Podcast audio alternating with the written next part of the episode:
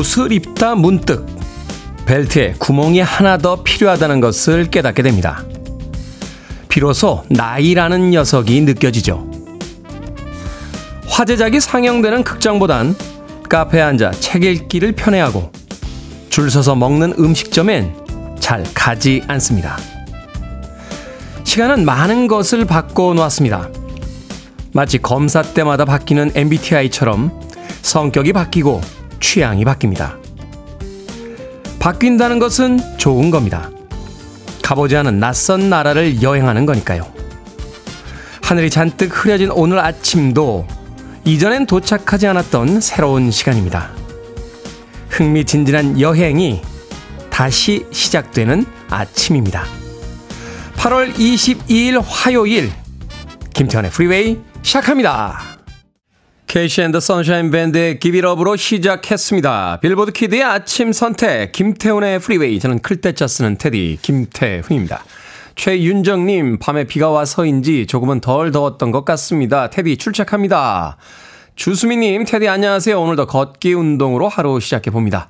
리아님께서는 유튜브로 오셨군요. 테디 오늘도 비몽사몽이네요. 일주일에 한 번 쉬는데 너무 힘듭니다. 9858님, 테디 안녕. 여긴 여주 금은모래라는 캠핑장이에요. 멋진 여명을 테디와 프리웨이랑 함께하고 싶어서 사진과 함께 문자 보냅니다. 하시면서 멋진 여명의 사진도 보내주셨습니다. 윤은주님, 굿모닝 테디. 최근 계속 독감, 코로나, 감기 겪은 후 나이 들어서 일어나 우울했는데 테디의 오프닝 덕분에 힘내서 출근합니다. 라고 하셨습니다. 자, 나이를 먹는다는 건 새로운 여행지에 도착하는 겁니다. 오늘 하루만큼 더 나이를 먹겠습니다만 오늘 하루만큼의 또 즐거운 여행이 시작이 되고 있습니다. 이 아침 시간 아직도 잠자리에 계시다면 얼른 일어나시길 바라겠습니다. 자, 청취자들의 참여 기다립니다. 문자번호 샵 1061, 짧은 문자 50원, 긴 문자 100원, 콩으로는 무료입니다. 유튜브로도 참여하실 수 있습니다. 여러분은 지금 KBS 2라디오 김태훈의 프리웨이 함께하고 계십니다. KBS 2라디오. Yeah, 김태훈의 프리웨이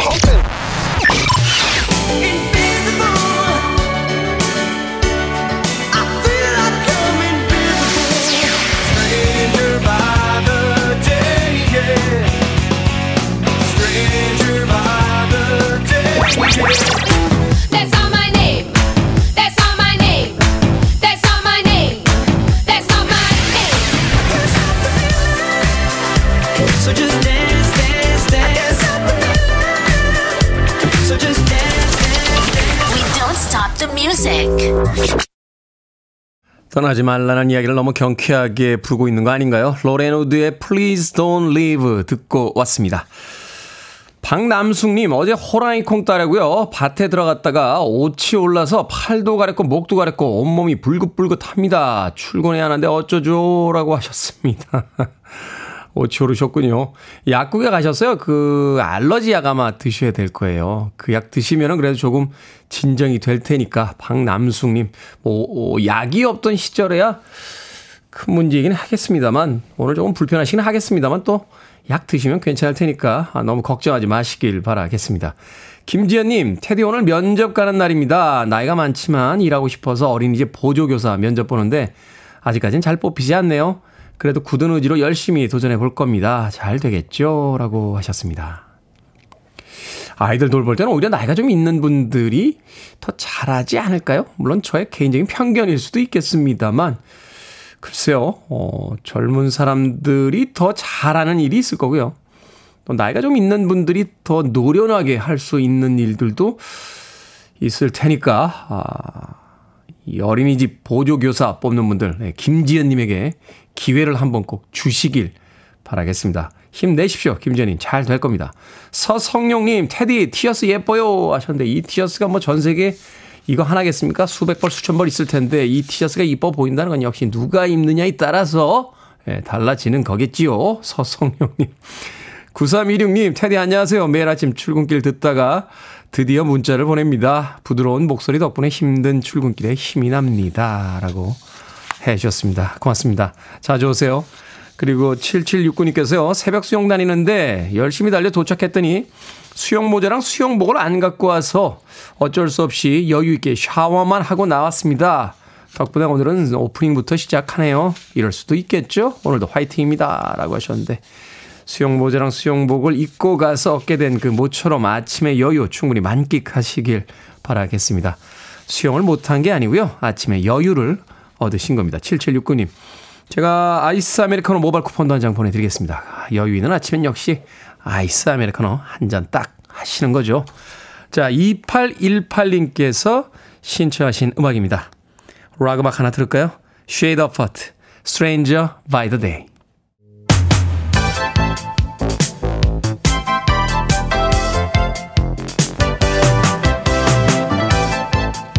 이 시각 뉴스를 깔끔하게 정리해 드립니다. 뉴스 브리핑 캔디 전예현 시사평론가와 함께합니다. 안녕하세요. 안녕하세요. 전예현입니다. 자 이동관 방송통신위원장 후보자에 대한 국회 인사청문 경과 보고서가 결국 채택되지 못했습니다. 예, 이동관 방송통신위원장 후보자에 대한 여야 입장이 완전히 다르죠. 여당에서는 임명을 빨리 해야 된다라는 거고 야당은 후보자 사퇴까지 요구를 했던 상황입니다. 야당에서는 이동관 후보자의 자녀의 학폭 관련 의혹을 집중적으로 문제 제기를 했고 또 언론 장악, 권력 남용 의혹을 제기를 했습니다만 어제 여야가 입장을 좁히지 못했고요. 과방이 전체 회의도 파행을 빚었습니다. 결론적으로 인사청문 보고서 채택이 불발이 된 상황입니다. 중요한 것은 앞으로 이제 윤석열 대통령이 어떻게 할까 여부인데요.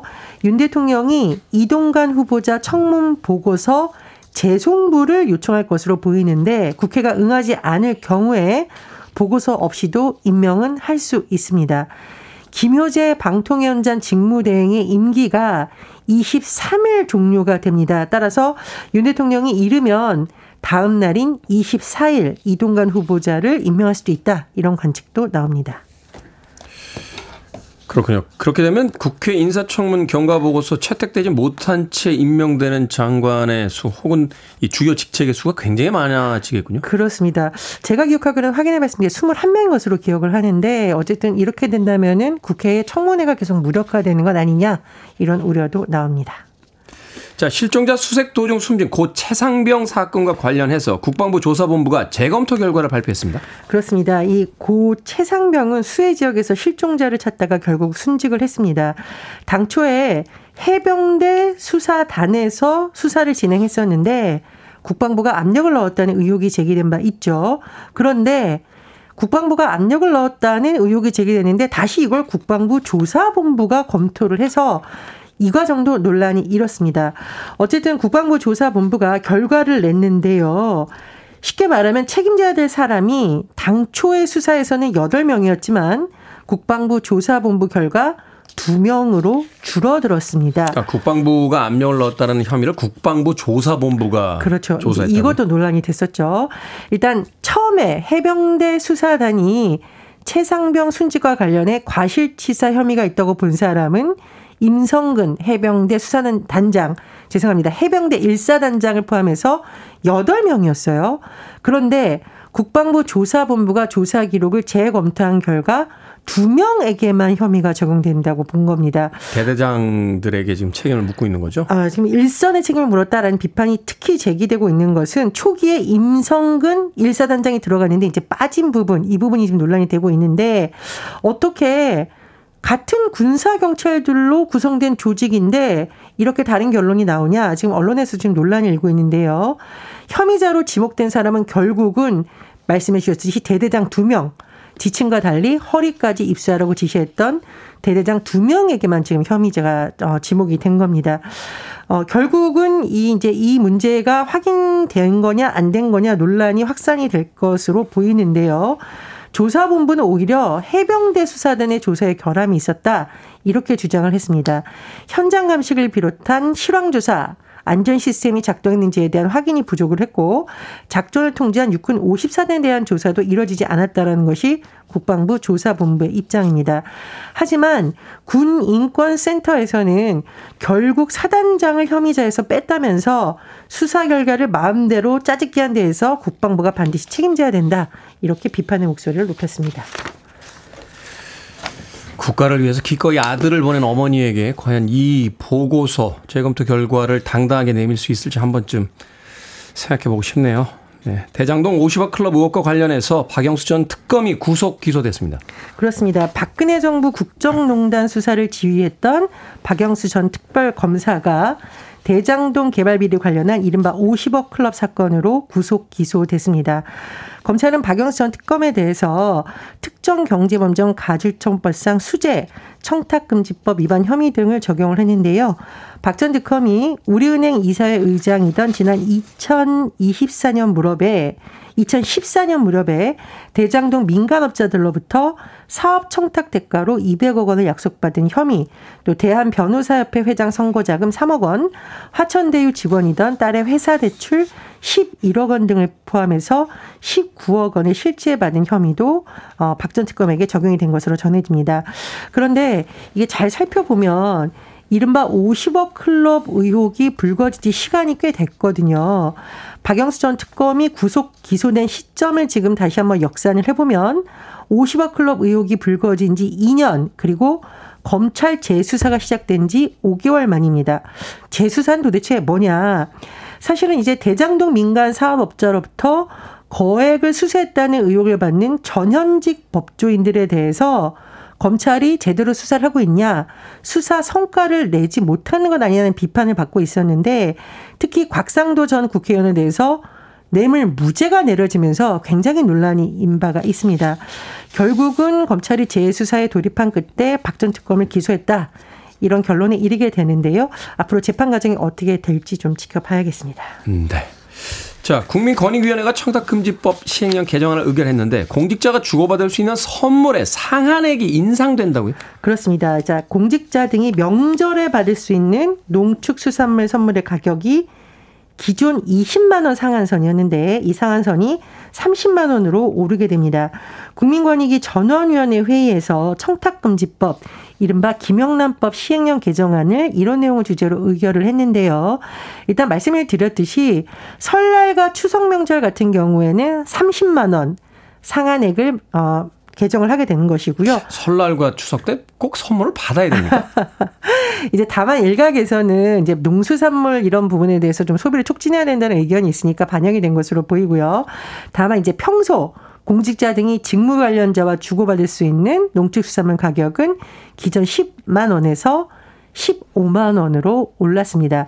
다만 이제 명절 선물 가는 기간 설 추석 전 뭐 이런 부분에 대한 기간이 지금 정해져 있거든요. 설 추석 전 24일부터 뭐 5일까지 이런 기간이 있기 때문에 요 기간에만 적용이 됩니다. 어 그리고 권익위에서는 온라인 모바일 상품권이나 영화, 연극, 스포츠 등을 관람할 수 있는 문화 관람권도 최대 5만 원까지 주고받을 수 있겠지만 백화점 상품권을 비롯한 금액 상품권은 포함되지 않았고요. 권익위에서는 이 안이 추석부터 바로 적용될 수 있도록 다음 달 5일 이전에 개정 절차를 마무리한다는 계획입니다. 네. 자, 오늘의 시사 엉뚱 퀴즈 어떤 문제입니까? 예, 앞서 대장동 50억 클럽 관련 수사 소식 전해드렸습니다. 전설의 드라마 수사반장 아, 그 등장하셨던 수사관들이 그리워집니다. 네. 자, 여기서 오늘의 시사 엉뚱 퀴즈 드립니다. 드라마 수사반장에서 정의로운 박반장 역할을 맡아서 인기를 얻었던 배우 바로 이분입니다. 요즘은 KBS 한국인의 밥상으로 사랑받고 계신 이분. 파! 제가 흉내내기가 좀 어렵습니다만. 파! 하는 웃음소리가 트레이드 마크인 이분은 누구일까요? 1번 용암, 2번 최불암, 3번 현무암, 4번 석굴암. 정답 아시는 분들은 지금 보내주시면 됩니다. 재미난 오답 포함해서 모두 10분에게 아메리카노 쿠폰 보내드립니다. 드라마 수사반장에서 정의로운 박반장 역을 맡아 인기를 얻었던 배우는 이분이죠. 요즘은 KBS의 한국인의 밥상으로 사랑받고 계십니다. 파 하는 웃음소리가 트레이드 마크인 이분. 자, 1번은 용암, 2번은 최불암, 3번은 현무암, 4번은 석굴암 되겠습니다. 자, 문자번호 샵 1061, 짧은 문자 50원, 긴 문자 100원, 콩으로는 무료입니다. 뉴스 브리핑 전희연 시사평론가와 함께 했습니다. 고맙습니다. 감사합니다. 1, 2, 3 o'clock, 4 o'clock, rock. 5, 6, 7 o'clock, 8 o'clock, rock.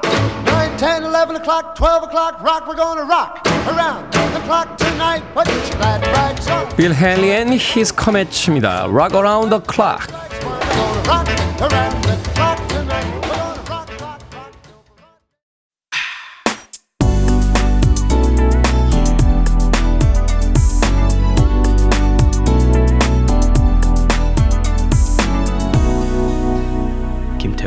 Freeway. 중성적인 목소리가 왠지 귀에 익죠. 80년대 신스팝 그룹 야주의 여성 보컬이었던 앨리슨 모이엣의 솔로 음반 중에서 Invisible 듣고 왔습니다. 자, 오늘의 시사 엉뚱 퀴즈. 드라마 수사반장에서 정의로운 박반장 역을 맡았던 배우. 최근에는 KBS 한국인의 밥상에 출연하고 계신 이분의 이름은 무엇일까요? 정답은 2번 최불암이었습니다. 최불암. 김은숙님, 최불암, 파. 예전에 최불암 시리즈 최고였는데 사오정 시리즈에 이어서 라고 하셨습니다. 아우, 옛날 사람. 사오정 시리즈라니요. 옛날에 유행했던 그 유머 시리즈 이야기 하시는 거죠. 아우, 옛날 사람, 옛날 사람. 자, 8877님, 2번 최보람입니다. 해운대 우체국 화이팅! 이라고 해 주셨습니다. 해운대 우체국에 근무하고 계신가 봐요. 부산 해운대 오늘 아침은 어떤지 궁금하네요. 자, 5057님께서는 최불암, 석불암 같은 존재시죠? 라고 하셨는데, 아, 어떤 의미인지 대략은 짐작이 갑니다만, 또 국민 배우의 칭호를 가지고 계신 분이긴 합니다만, 석불암 같은 존재다. 글쎄요, 어, 정확하게 어떤 의미인지는 잘 모르겠습니다. 그만큼 귀하다는 의미가 되겠죠? 1361님, 최보람입니다. 옛날 초등학교 때 TV로 한 동네에 한두 대 있던 시절, 수장, 수사반장 할 때면 동네 아이들 다 모여서 TV 보러 갔었죠. 라고 해 주셨습니다. 그렇죠. 이 수사반장 인기 참 대단했죠. 어, 영화급 살인의 추억을 봐도 범죄자 수사하던 형사들이 짜장면 먹으면서 셋이서 같이 보잖아요. 수사 반장을. 그 장면 참 웃음이 터졌던 그런 장면이기도 했습니다. 자, 방금 소개해드린 분들 포함해서 모두 10분에게 아메리카노 쿠폰 보내드리겠습니다. 당첨자 명단 방송이 끝난 후에 김태훈의 프리웨이 홈페이지에서 확인할 수 있습니다. 콩으로 당첨되신 분들 방송 중에 이름과 아이디 문자로 알려주시면 모바일 쿠폰 보내드리겠습니다. 문자 번호는 샵 1061, 짧은 문자는 50원, 긴 문자는 100원입니다. 8364님께서요, 테디 오늘 잠도 못 자고 출근하면서 기분이 우울했는데, 테디는 어떻게 이렇게 매일 기운 넘치는 목소리를 들려주는지 궁금합니다. 모두 화이팅입니다. 라고 하셨습니다. 매일 아침 어떻게 기운 넘치는 목소리를 좋잖아요. 아침에 눈 뜨면. 예, 오늘 또 하루를 선물로 얻었구나 하는 생각이 드니까요.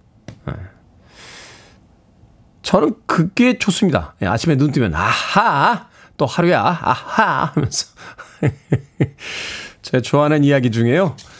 내일이 먼저 올지 죽음이 먼저 올지 아무도 알 수 없다라는 이야기가 있습니다.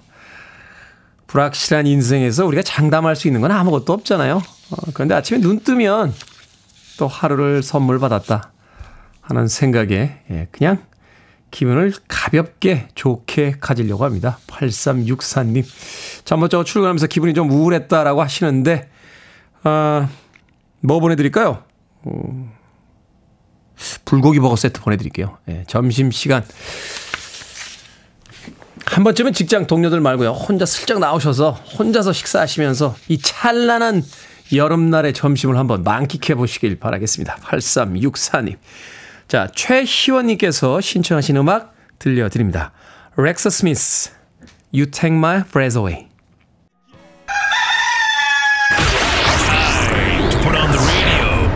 김태훈의 freeway. Are you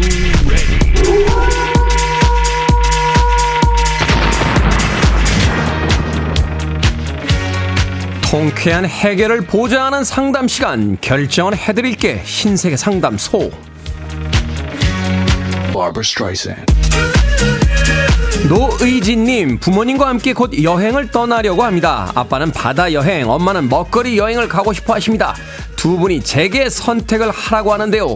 바다 여행을 갈까요? 아니면 먹거리 여행을 갈까요 바다 여행 가세요 먹거리 여행엔 바다가 없을 수 있지만 바다 여행엔 분명 먹거리가 있을 테니까요.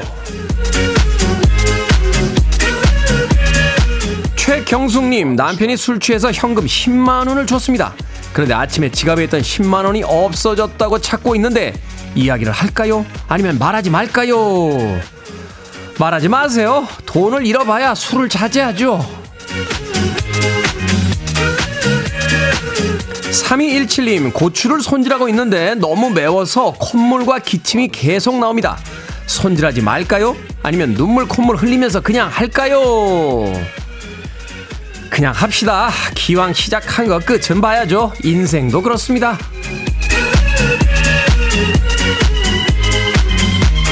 9807님 남편에게 상냥하게 말해달라고 했더니 무슨 말만 하면 그러시구려 그리 하시구려 이러는데 괜찮은 것 같기도 하고 안 괜찮은 것 같기도 합니다. 그냥 둘까요? 아니면 원래대로 말하라고 할까요? 그냥 두세요. 그러시게 그러하시구려 라고 하시면 네 그러죠. 네 그리 하시겠습니다. 라고 대답하시면 됩니다. Barbara Streisand. 방금 소개해드린 네 분에게 선물도 보내드립니다. 콤으로 뽑힌 분들 방송 중에 이름과 아이디 문자로 알려주세요. 여러분의 고민 가리지 않고 다 받습니다. 계속 보내주시기 바랍니다. 문자번호 샵 1061, 짧은 문자 50원, 긴 문자 100원, 콩으로는 무료입니다. The sun goes down, the stars come out. The Wanted입니다. Glad You Came.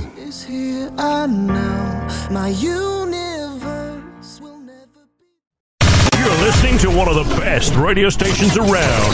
You're listening to 김태훈의 Freeway.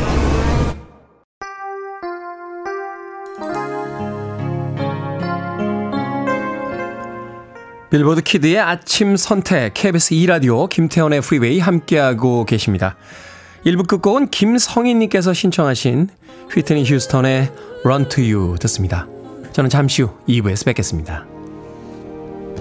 I know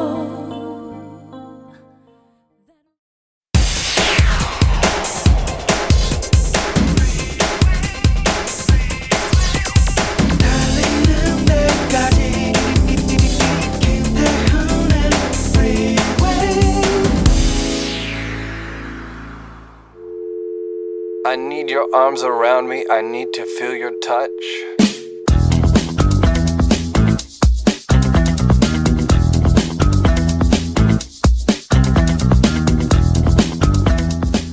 세상에 나 자신보다 중요한 것은 없습니다.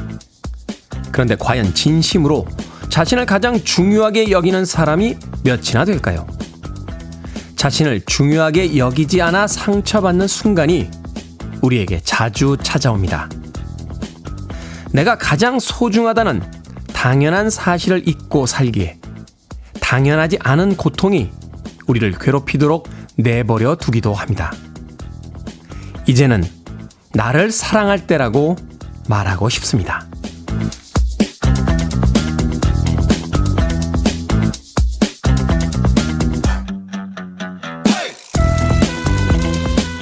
뭐든 읽어주는 남자. 오늘은 청취자 박영희 님이 보내주신 지민석 작가의 책, 누구에게도 상처받을 필요는 없다. 중에 일부를 읽어드렸습니다. 혼자 밥 먹을 때면 귀찮다고 반찬통 그대로 꺼내 대충 한 끼 때우고요. 상처받는 말을 듣고서도 상대방 기분이 상할까봐 반박하지 못할 때가 많죠. 나를 지켜줄 수 있는 건 나밖에 없는데 내가 가장 나를 소외시키곤 합니다. 스스로를 소중하게 대하기 위해 남에게 상처를 주거나 이기적으로 굴 필요는 없을 겁니다. 그저 내 감정을 솔직하게 받아들여 인정해주고 좋아하는 취미 한 개쯤 매일 건강한 한 끼쯤 누리게 해주는 것 정도로 충분할 테니까요. 우린 그 정도도 자신에게 해주지 못하고 있으니까요. 저스틴 비버의 Love Yourself 듣고 왔습니다. 김태훈의 프리웨이 2부 시작했습니다. 앞서 일상의 재발견, 우리 하루를 꼼꼼하게 들여다보는 시간, 뭐든 읽어주는 남자.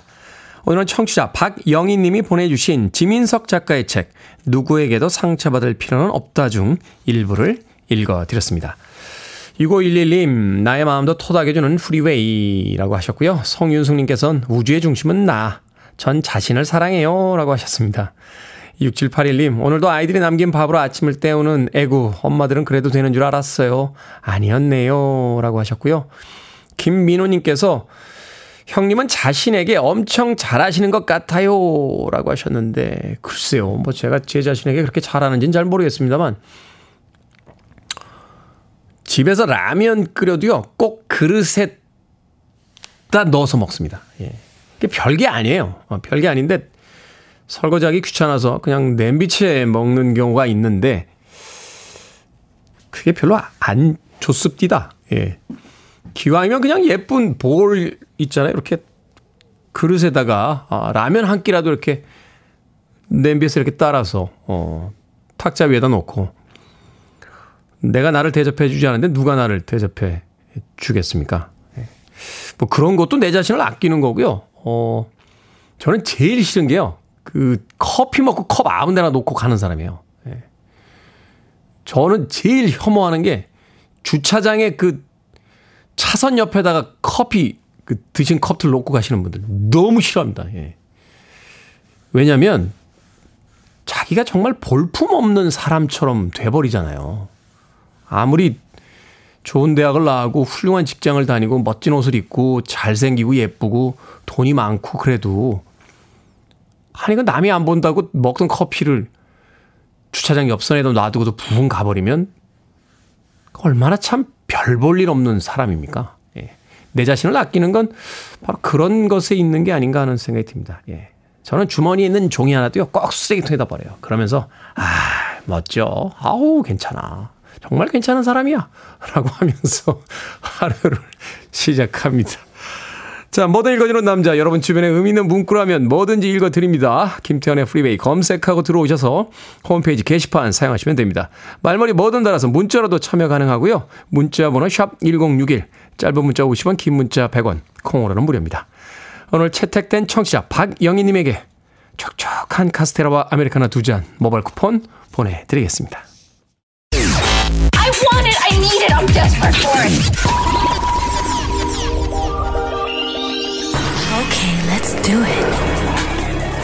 It. 김태훈의 Freeway. 집으로 돌아가는 길, 나를 맞이하는 그 노란색 리본이 나무에 달려있다면 얼마나 기분이 좋을까요? Tony Orlando and Dawn의 Tie a Yellow Ribbon Round the Ole Oak Tree 듣고 왔습니다. 앞서 들으신 곡은 어, 아바의 원곡이었죠. 1974년도 아바의 원곡을 데비 분이 리메이크한 Hasta Mañana. 아, 내일 봅시다. 라는 뜻을 가지고 있다고 합니다. 데비 분의 Hasta Mañana에 이어진 Tony Orlando and Dawn의 Tie a Yellow Ribbon Round Ole Oak Tree까지 두 곡의 음악 이어서 듣고 왔습니다. 조진기님, 테디 어제 퇴근 후에 아들들하고 축구를 했더니 삭신이 다 쑤십니다. 움직일 때마다 아이고 곡소리가 나는데 설상가상으로 목에 담이 와서 오른쪽으로 안 움직여지네요. 마음은 청춘인데 몸이 말을 안 들어요. 라고 하셨습니다. 우리가 흔히 나이 먹고 나서 착각하는 게 이런 건 것 같아요. 나이가 들었더니 몸이 예전 같지 않습니다. 라고 하시는 거. 물론 예전 같을 수는 없겠습니다만 예전에 어린 시절과 젊은 시절엔요, 계속 움직였습니다. 어, 아이들 때는 뭐 학교 운동장에서 축구하고 야구하고 뛰어놀고요. 동네에서 또 애들하고 몰려다니고, 뭐 젊은 날에도 그러지 않았나요? 아무런 스케줄이 없어도 괜히 버스 타고 시내에 나가서 여기저기 기웃기웃거리면서 계속 몸을 움직이며 살았으니까 몸이 안 아팠죠. 어, 나이가 들고 나서는 안 움직이잖아요. 신호등도 멀리서 벌써 파란불 깜빡깜빡거리면 예전엔 뛰었는데 요새는 안 뜁니다. 아, 집에 가서 의자에 앉아 있고 차 타고 다니고 그러니까 갑자기 움직이면 아픈 거지 단지 나이를 먹어서 아픈 것 같지는 않아요. 조진기님 평상시에 좀 많이 움직여 보시길 바라겠습니다.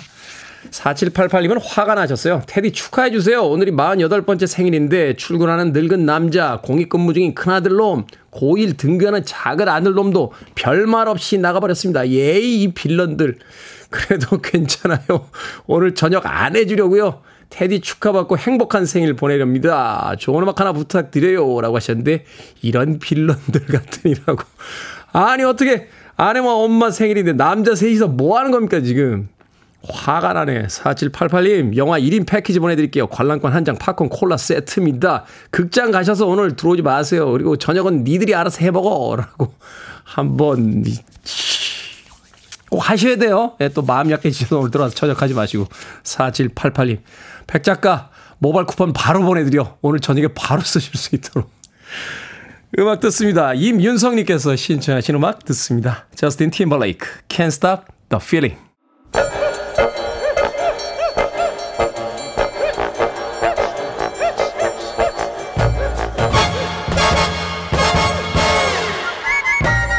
온라인 세상 속 촌철살인 해악과 위트가 돋보이는 댓글들을 골라봤습니다. 댓글로 본 세상.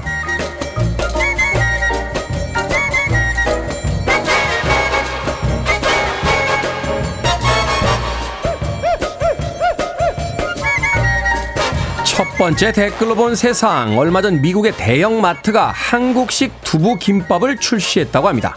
가격은 3.99달러, 약 5,400원으로 냉동식품이라는데요. 유부, 우엉, 당근, 단무지, 시금치가 들어있다는군요. 특히 gluten free 식단이라 채식을 하는 사람에게 큰 인기를 끌고 있다는데요. 여기에 달린 댓글들입니다. 푸쿠님, 우리가 별로 신경을 안 써서 그렇지 우리나라의 비건들이 좋아할 맛있는 비건 음식들 정말 많아요. 풀만으로도 밥상을 채울 수 있는 거의 유일한 나라가 아닐까요? 초심님, 양념으로 얼룩진 흰 쌀밥을 감싸주기 위해 필요한 건 오직 김 한 장뿐입니다.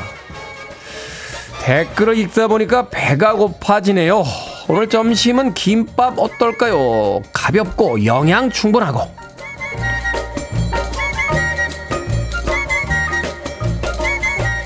두 번째 댓글로 본 세상 올해 1분기 철도 이용자는 4천만 명에 이른다고 합니다. 이용자가 많은 만큼 황당한 민원도 많다는데요. 한국철도 민원 담당 직원이 뽑은 황당한 민원 사례는 열차 이용 중 방귀 냄새가 심해서 여행을 하기 힘들다 하는 거였다고 합니다. 승객은 안내 방송을 해서 민원을 해결해달라라고 요청했지만 직원은 차마 방귀를 뀌지 마십시오 라는 안내 방송을 할 수 없었다는데요. 여기에 달린 댓글들입니다. 유로님, 저는 이해 갑니다. 얼마 전 KTX 옆자리에 앉은 사람이 썩은 방귀를 뀌어서 짜증을 넘어 건강까지 걱정되게 만들더라고요. 블루님, 기체라고 너무 막 뀌는 거 아닙니까? 그 정도 방귀는 화장실 가서 처리합시다.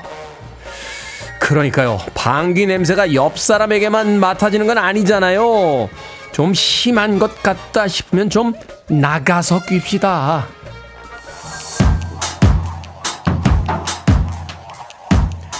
팅팅스입니다. That's not my name.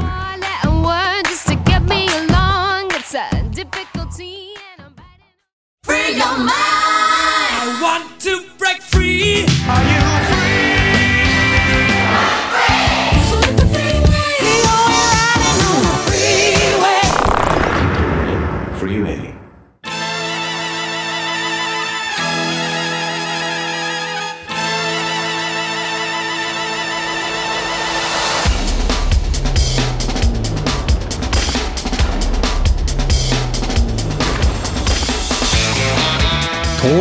흐름과 세상의 움직임을 알기 쉽게 풀어드립니다. Understanding 안승찬 경제 전문 기자와 함께 합니다.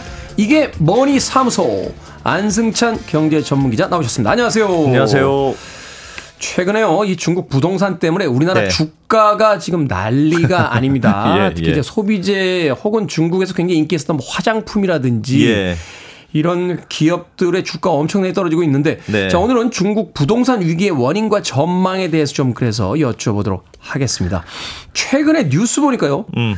중국의 유령 도시만 50개가 넘어간다. 뭐 이런 기사가 나오고 있습니다. 중국 부동산 대체 무슨 일이 벌어지고 있는 겁니까? 아, 지금 뭐 난리인데 사실은 뭐 2년 전에 왜 헝다라는 중국의 부동산 회사가 파산할 수 있다 이런 얘기 때문에 한번 음, 네. 한참 시끄러웠잖아요. 근데 이번에는 그 비구이위안이라고 하는 영어로는 Country Garden이라는 회사가 지금 중국 내 부동산 1위 회사인데 네. 여기가 지금 이자를 못 내서 채무 불이행, 디폴트 상황에 빠진 게 지금 문제가 됐는데 아. 뭐 그러니까 도대체 중국 부동산에 왜 이렇게 계속 망가지고 있는 건가 예, 좀 궁금하실 텐데 중국 부동산은 그야말로 거품으로 커온 산업 군입니다. 거품으로 커왔다. 굉장한 거품이 있었어요. 그러니까 중국 부동산이 거의 한 40년 정도 호황이지 않았습니까? 그럼요, 그럼요. 그러니까 중국이 진짜 독특한 게 우리도 사실은 부동산 거품이라면 뭐 한몫하는 나라인데 네.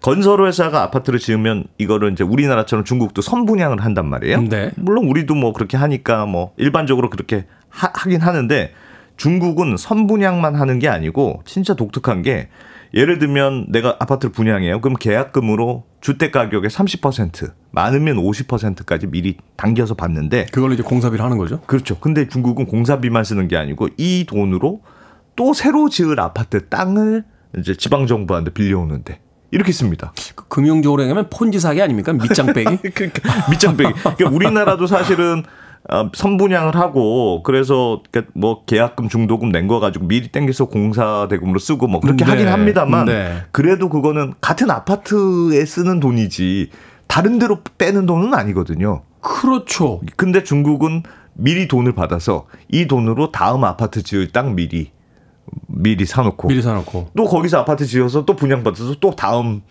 땅 사놓고 그 얼마 전에 무슨 그 주택을 몇천 채 가지고 있다는 분이 그런 거 한 거잖아요. 그렇습니다. 그렇습니다. 어. 그래서 이거는 사실상 돌려막기.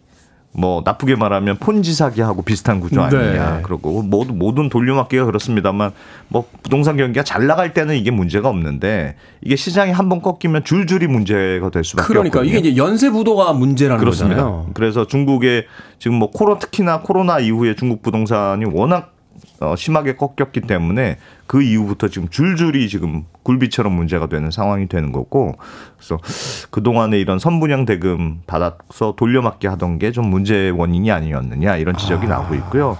지금 이 지금 오늘 요즘 문제가 되는 이 비구위안이라는 회사도 마찬가지로 뭐 이런 식으로 돌려막기 하던 대표적인 회사였고 네. 특히나 이 비구이위안은 영어 이름이 Country Garden이잖아요. 그러니까 네. 대도시가 아니고 중소기업에 특히 이런 아파트 많이 짓던 회사거든요. 중소도시에. 그렇습니다. 근데 우리나라도 그렇습니다만 부동산 경기가 떨어지면 수도권보다는 지방이 더 타격을 받잖아요. 그렇죠. 비- 맨 마지막에 올랐던 데부터 그렇습니다. 맨 먼저 이제 집값이 꺼지기 그렇습니다. 시작하죠. 그래서 비구이위안 같은 회사가 뭐 더 직격탄을 맞았다. 이렇게 볼 수 있을 것 같습니다. 우리가 이제 중국 부동산 경제를 걱정하는 게 뭐냐면 음. 이 중국 부동산 경제에 이제 매여 있는 우리나라의 뭐 주가도 있습니다만 이게 이제 전 세계에 예. 미치는 영향도 있고 일단은 중국 부동산 경제 규모가 중국의 그 GDP인가요? 그 경제 예. 규모의 거의 한 3, 40% 되는 것 그렇습니다. 같습니다. 그럼 중국 경제가 지금 위험해진다는 거잖아요. 그럼요. 이 중 부동산이 망가지면 한 30% GDP의 30% 되니까 이거 별로 손 써볼 방법이 없는 거예요. 이거는 뭐 한 3% 돼야 뭐 어떻게 해보지? 30%면은 이거 그렇습니다. 그래서 어. 사실은 이게 굉장히 중국 입장, 경제 입장이 심각한 거고 중국인들도 그래요. 지금까지 계속 뭐 부동산 경기가 좋으니까 무리해서 집 샀을 거 아니겠습니까? 네. 이자는 계속 나가는데 집값이 막 3, 40%씩 떨어진다는 거 생각해 보세요. 아, 잠깐만 집값이 3, 40% 그러면- 떨어지면 그러면 어떻게 거기서 뭐 외식하고 소비를 어떻게 합니까? 그러니까 나 망했다 이렇게 생각하고 모든 중국인들이 아예 주머니를 닫을 수밖에 없는 거고 그래서 요즘 중국의 소비 시장도 굉장히 안 좋거든요. 이것도 다 부동산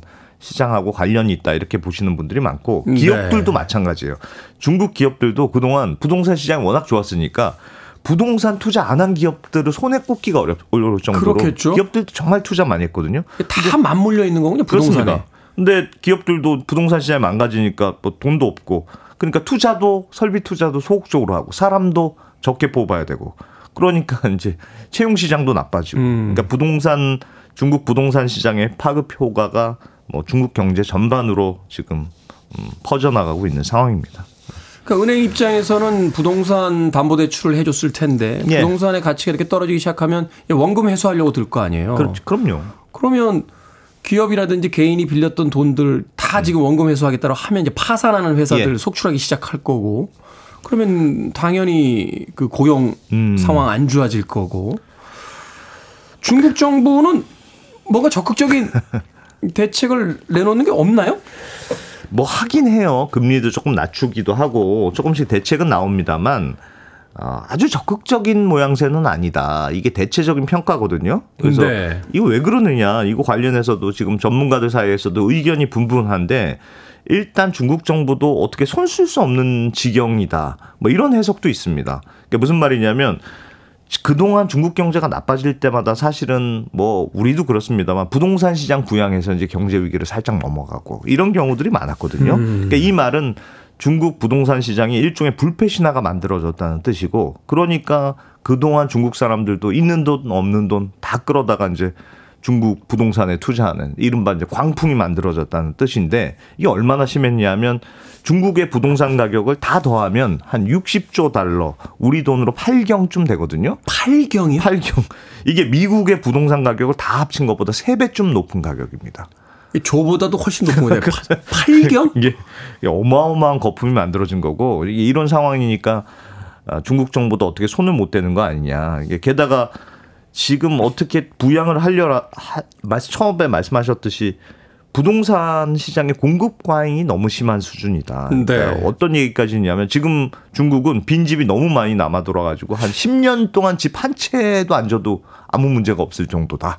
뭐 이런 얘기 있거든요. 저도 그 통계 좀본 있는데 다섯 채 중에 한 채는 비었다라는 이야기가 나오더라고요. 네, 네. 특히 지방 도시들은 뭐 횡하니 그냥 아파트만 올라가 있는 데들이 많다. 거기다 지금 중국도 인구가 감소 추세라 네. 얼마 전에 중국 중국에서 그런 이야기가 나올지 참 상상 못했습니다만 아이 낳아야 된다고 캠페인이 시작이 됐다는 이야기를 들었는데 거기도 저출산도 문제고 뭐 그러니까 이게 지금 위기는 위기인데 그렇더라도 어떻게 경- 부동산 경기를 다시 부양해서 집 져라 이렇게 할 수 있기가 되게 애매한 상황이에요. 아. 그러니까 중국도 부동산을 부양하기가 어려운 거고 또 중국의 이 지방 정부의 부채가 그동안 급속도로 늘어났거든요. 그러니까 뭔가 부양책 쓰기에는 정부 차원의 실탄도 좀 음, 음. 많지 않고 여러 가지 뭐 쓸 수 있는 카드가 별로 없는 거 아니냐 이런 해석도 있습니다.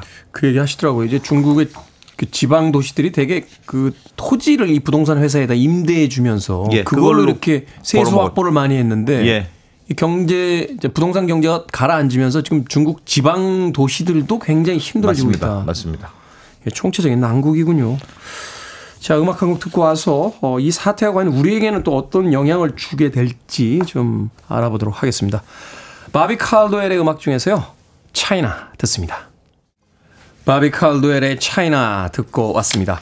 Billboard Kid의 아침 선택 KBS 2라디오 김태훈의 프리웨이 함께하고 계십니다. 이게 머니 사무소 경제 전문 안승찬 기자와 함께 중국 부동산 위기의 원인과 전망에 대해서 알아보고 있습니다. 자, 그런데 예. 에, 이제 중국 그 시장이 사실은 이제 값싼 노동력 시장이기도 했습니다만 또 전 세계의 그 상품을 소비하는 그런 시장이기도 했잖아요. 음. 그럼요. 그럼요. 그러니까 중국이 흔들리면 전 세계 경제가 사실 좋지 않은데 네. 최근에 뭐 그 타임즈인가요? 그 미국의 여러 그 시사 잡지들 보니까 중국 정부가 별로 그렇게 적극적으로 대처하지 않는다. 미온적이다. 오히려 그러니까요. 어, 한번 겪더라도 어. 뭐 부동산 시장이 거품을 빼겠다. 이런 뭐 시진핑의 어떤 의지가 있다. 뭐 이런 기사들이 나오고 있습니다. 그러니까 사실은 예전에 왜 그런 얘기 있었어요. 중국 정부가 성장률 목표 올해는 몇 퍼센트 달성할 겁니다. 이렇게 밝히면 그럼 무조건 된다. 이런 얘기가 있었어요. 왜냐하면 중국 정부는 어쨌든 공산당 일당 독재 나라이니까 네. 어떻게 해서든 목표를 맞추려면 맞춘다. 안 어. 되면 숫자를 조, 조작해서라도 맞추는 나라가 중국이다. 1년에요. 7% 8%씩 성장했어요. 그래서 말이 안 되는 성장률인데. 올해 목표는 8%입니다. 하면 무조건 8% 나온다. 그게 워- 그 원래는 이제 그런 얘기가 나올 정도로 중국 정부에 대한 네. 어떻게 보면 신뢰감, 어떻게 보면 약간 조롱이 있었는데 지금 중국 정부가 부동산 시장이 이렇게 망가지고 있는데도 아주 적극적인 느낌은 아닌 건 사실이거든요. 그래서 이걸 보고 어떤 분들은 뭔가 좀 다른 노림수가 있는 거 아닌가? 이런 해석을 하는 분들도 있어요. 이게 그 중에 하나가 이제 시진핑의 공동부유하고 관련 시켜서 해석하는 분들이 있는데 공동부유라는 게 우리말로 하면 뭐 다 같이 잘 살자 뭐 이런 구호거든요. 그러니까 그동안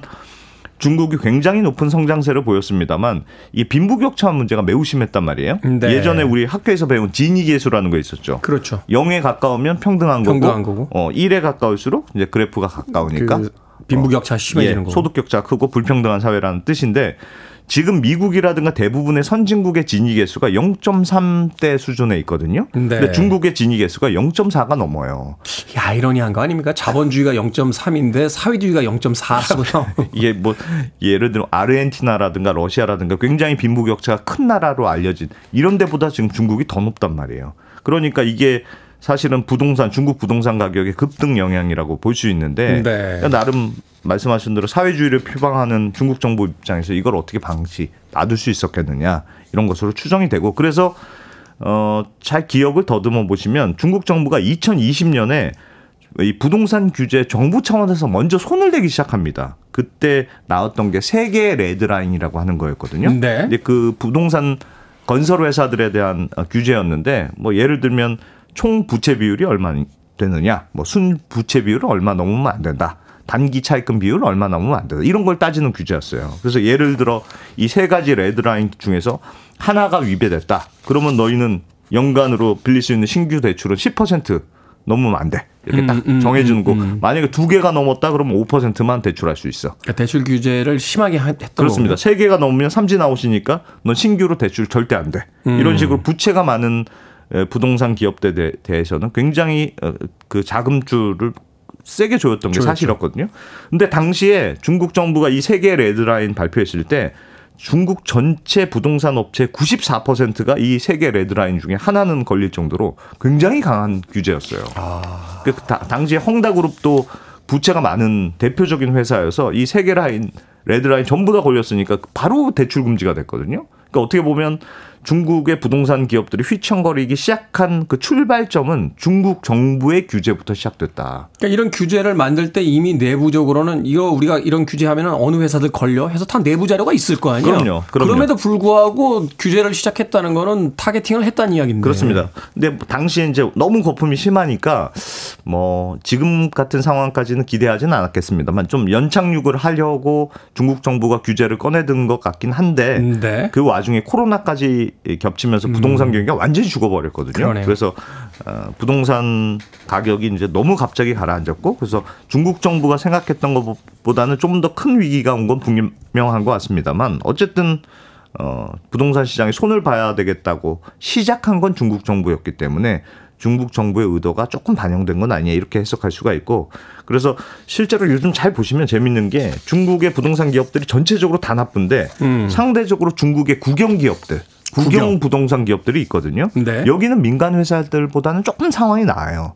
그러니까 지금 중국 정부가 생각하기에 어차피 지금 집이 남아도는 상황에서 부동산 회사들 다 살릴 수는 없다. 네. 그렇게 생각하면 국영 부동산 회사들이 민간 회사들을 좀 흡수하는 방식으로 구조 조정을 진행하게 된다면 나중에 시진핑 주석이 생각하는 그 공동 부유 요걸 좀 쉽게 실현하기 위한 큰 그림을 두고 민간 부동산 회사들이 어떻게 보면 망가지는 걸 약간은 놔두고 있는 거 아니냐 이런 해석이 있는데 뭐 모르겠습니다. 거꾸로 가는 거죠. 말하자면 이제 자본주의가 고도화되면서 민영화를 자꾸 시키려는 어떤 그런 운영 그 움직임이 있다라면 지금 예. 이제 중국은 거꾸로 가는 거죠. 이걸 공, 그렇습니다. 그 공영화 시키겠다. 예. 라고 가는 건데. 자, 중국 정부가 적극적으로 대처할 가능성이 있을까? 이 위기를 좀 넘기기 위해서. 왜냐면 이제 우리에게 미치는 영향이 워낙 크니까. 맞아요. 예. 네. 이게 생각보다는 큰 변화는 없을 거라는 예상은 조금 더 많습니다. 계속 그냥, 이대로 간다? 예, 그걸 상징적으로 보여준 사건이 얼마 전에 이 베이다이허 회의라는 걸 보면 할 수 있는데 네. 이 베이다이허 회의라는 게 뭐냐면 중국의 지도부는 매월 한 7월 말 7말 8초쯤 되면은 집단으로 2주간 이 베이다이허라는 휴양지로 휴가를 단체 휴가 갑니다. 네. 그래서 마치 이제 MT 겸 중국, 겸 중국 지도부들이요. 예. 다 같이 회의 내고 거기 모여서 이제 비공식 회의를 매년 하는 게 이제 관행처럼 굳어, 굳어지면서 이게 베이다이허 회의라는 용어가 붙은 건데 이 베이다이허 회의가 생각보다 굉장히 중요해요. 예전에 1958년에 마오쩌둥이 대만 섬을 공격한 어, 적이 있었는데 이때 그 결정도 이 베이다이허 회의에서 결정된 거고 덩샤오핑의 개- 개혁 개방 노선 지금의 중국을 이해하는 굉장히 중요한 키워드 음, 아닙니까? 네. 이것도 베이다이허 회의에서 결정된 거고 시진핑 주석이 내세우는 어, 공, 공동부유론 요것도 베이다이허 회의에서 결정이 됐고 그러니까 특히나 이 베이다이허 회의는 현 중국 지도부뿐 아니라 국가 원로들까지 전부 다 모여요. 그래서 네. 한 2주간 허심탄회하게 뭐 이런저런 논의를 하면서 중국 정책의 커다란 방, 큰 방향을 결정한 자리이기 때문에 이게 상당히 중요한 회의라고 할 수 있는데 이번 베이다이허 회의에 굉장히 특이했던 게 뭐냐면 후진타오 전 국가주석이라든가 주룽지 전 총리, 원자바오 전 총리 이런 중국 공산당의 대표 원로, 원로들이 있는데 모두 다 이 회의에 불참을 했습니다. 그러니까 그동안 중국 베이다이어 회의는 뭐 정파를 떠나서 현직, 전직, 원로 다 모여서 큰 아젠다에 대해서 토론하고 회의하는 게 관례처럼 굳어진 회의였는데 원로들이 싹 빠진, 빠진 거 처음 있는 일이라. 그러니까 난상 토론에서 그냥 시진핑 의견으로 딱 통일돼서 가겠다 이렇게 선언을 해버린 거군요. 그렇습니다. 원로들이 원래 하는 역할이 그런 거잖아요. 잔소리도 하고 조언도 하고 뭐 이런 건데 이게 싹 빠졌다는 건 시진핑 입장에선 잔소리도 듣기 싫고 난 내가 하고 싶은 대로 할 거야. 네. 뭐 이런 이런 방향을 쭉 큰- 가게 될 거다. 큰 변화 없이 지금의 기조대로 가게 될 거다. 그렇습니다. 라고 정리가 되는군요. 자, 이게 머니 사무소 중국 부동산 위기의 원인과 전망에 대해서 언더스탠딩의 안승찬 경제 전문 기자와 이야기 나눠봤습니다. 고맙습니다. 고맙습니다.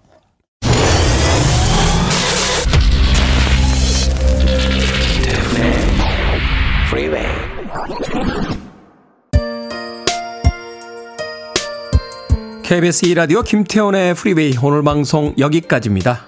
오늘 끝곡은 상현방님께서 신청해 주신 Luther Vandross의 Dance with My Father 듣습니다. 편안한 하루 보내십시오. 전 내일 아침 7시에 돌아오겠습니다. 고맙습니다.